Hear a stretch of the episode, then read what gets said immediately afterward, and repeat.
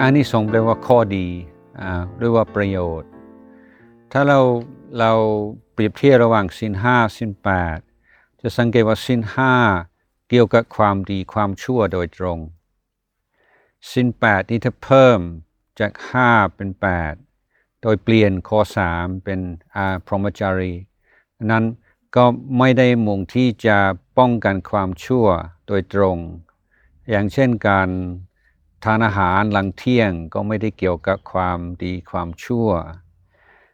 แต่เหตุผลของการเพิ่มจากสินห้าเป็นสินแปดเพราะเพื่อเอื้อต่อการภาวนา เอื้อต่อการปฏิบัติ เพราะเป็นสินของผู้ออกจากเรือนดังนั้นเราถือว่าเราเป็นอนาการิกอนิการิกาผู้ออกจากเรือนอชั่วคราว ถ้าวันพระ เราถือศีลแปดก็มีเวลาที่จะไม่ต้องยุ่งกับการทำกับข้าว การกินข้าว การย่อยอาหารามีเวลาอ่านหนังสือธรรมะ ฟังธรรมะ นั่งสมาธิเดินจงกรม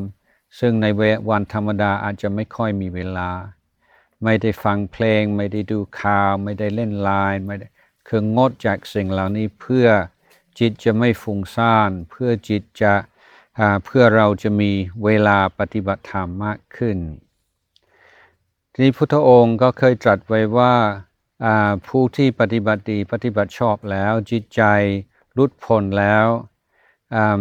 จะรักษาศีลแปดข้อนี้โดยธรรมชาติ คือไม่มีเจตนางดเว้น แต่ว่าจิตใจของท่านไม่มีความคิดที่จะละเมิดเลยใน 8 ข้อ นั้นเราอาจจะเรียกได้ว่าการถือศีลแปดนี่เหมือนกับเป็นการฝึกซ้อมเป็นพระอรหันต์หรือว่าเป็นพระอริยเจ้า เพราะเราโดยกายด้วยวาจา เรากำลังประพฤติตัวเหมือนผู้ปฏิบัติดีปฏิบัติชอบ ก็เป็นการทำความคุ้นเคยกับจิตใจหรือว่าโดยกิริยาของผู้ที่มีจิตใจบริสุทธิ์ ก็จึงถือว่าเป็นเป็นบุญเป็นกุศล อย่างมาก